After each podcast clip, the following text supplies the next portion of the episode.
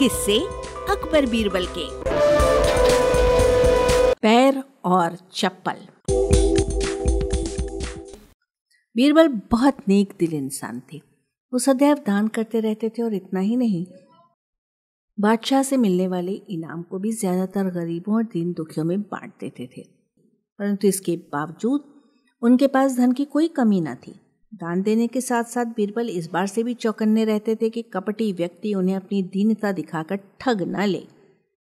ऐसे ही अकबर बादशाह ने दरबारियों के साथ मिलकर एक योजना बनाई कि देखें कि सच्चे दीन दुखियों की पहचान बीरबल को हो भी पाती है या नहीं। बादशाह ने अपने एक सैनिक को वेश बदलवा कर दीनहीन अवस्था में बीरबल के पास भेजा कि अगर वो आर्थिक सहायता के रूप में बीरबल से कुछ ले आएगा तो अकबर की ओर से उसे इनाम मिलेगा। एक दिन जब बीरबल पूजा पाठ करके मंदिर से आ रहे थे तो भेष बदले हुए सैनिक ने बीरबल के सामने आकर कहा, हुजूर दीवान, मैं और मेरी आठ छोटे बच्चे हैं जो आठ दिनों से भूखे हैं। भगवान का कहना है कि भूखों को खाना खिलाना बहुत पुण्य का कार्य है।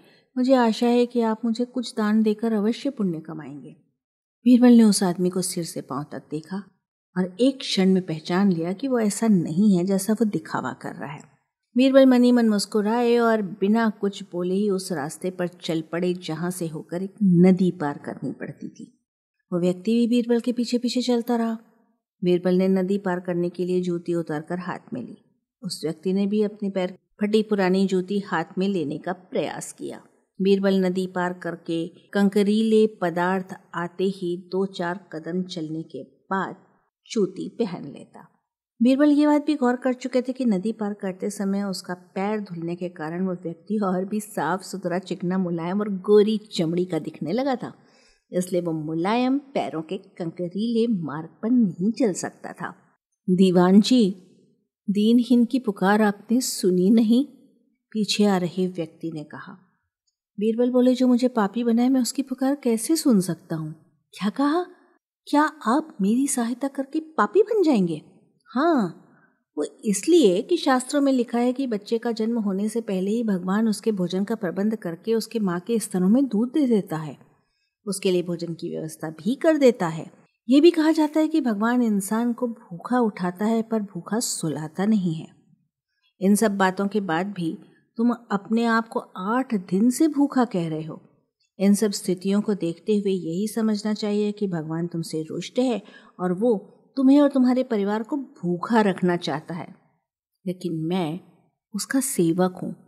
अगर मैं तुम्हारा पेट भर दूँ तो ईश्वर मुझ पर रुष्ट होगा ही। मैं ईश्वर के विरुद्ध नहीं जा सकता। ना बाबा, ना।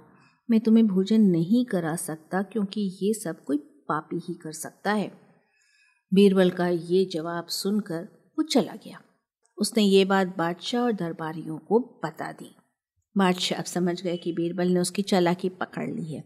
अगले दिन बादशाह ने बीरबल से पूछा, बीरबल, तुम्हारे धर्म कर्म की बड़ी चर्चा है, पर तुमने कल एक भूखे को निराशी लौटा दिया। क्यों? आलमपना मैंने किसी भूखे को नहीं, बल्कि एक ढोंगी को लौटा दिया था, और मैं ये बात भी जान गया हूँ कि वो ढोंगी आपके कहने पर मुझे बेवकूफ़ बनाने आया था। अकबर ने कहा, बीरबल, तुमने कैसे जाना कि वो वाकई भूखा ना होकर ढोंगी है? उसके पैरों की चप्पल देखकर, महाराज ये सच है कि उसने अच्छा भेष बनाया था, मगर उसके पैरों की चप्पल कीमती थी। बीरबल ने आगे कहा, माना कि चप्पल उसे भीख में मिल सकती थी, पर उसके कोमल मुलायम पैर तो भीख में नहीं मिले थे, इसलिए कंकड़ की गड़न सहन न कर सके। इतना कहकर बीरबल ने बताया कि किस प्रकार उसने उस मनुष्य की परीक्षा लेकर जान लिया कि उसे नंगे पैर चलने की भी आदत नहीं। वो दरिद्र नहीं, बल्कि किसी अच्छे कुल का खाता कमाता पुरुष है। बादशाह बोले, क्यों ना हो? वो मेरा खास सैनिक है। फिर बहुत प्रसन्न होकर बोले, सचमुच बीरबल, माँ बदौलत तुमसे बहुत खुश हुए। तुम्हें धोखा देना आसान काम नहीं है। बादशाह के साथ साजिश में शामिल हुए सभी दरबारियों के चेहरे बुझ गए। वाचक स्वर संज्ञा टंडन। अरबा की प्रस्तुति।